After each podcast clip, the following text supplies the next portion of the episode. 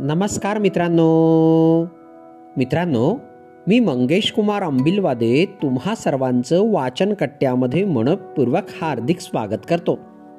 मित्रांनो आज आपण गोष्ट क्रमांक सातशे तीस ऐकणार आहोत.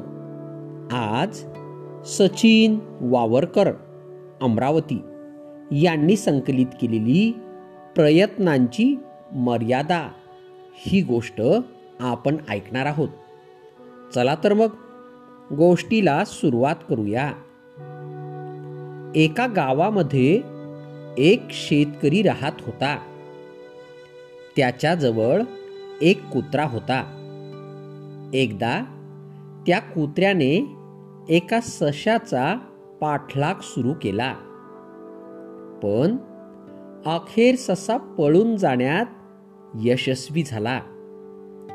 ते पाहून त्या कुत्र्याच्या मालकाने त्याला विचारले एका सशाने पळण्यात तुला हरवावे?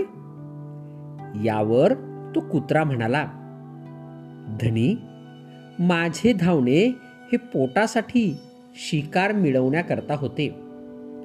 तर त्या सशाचे धावणे हे स्वतःचा जीव वाचवण्यासाठी होते. तेव्हा त्याची गती माझ्या गतीपेक्षा अधिक असणे साहजिकच नाही का? गोष्टीचे तात्पर्य. जेव्हा एखाद्याच्या जीवावर बेतते तेव्हा आलेल्या प्रसंगातून स्वतःला वाचवण्यासाठी करण्यात येणाऱ्या प्रयत्नांना मर्यादा नसते.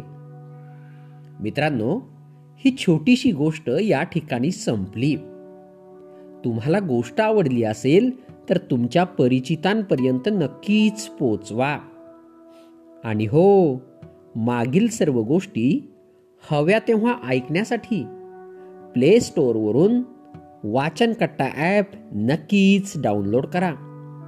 चला तर मग उद्या पुन्हा भेटूया तुमच्या आवडत्या वाचनकट्ट्यात. तोपर्यंत बाय बाय.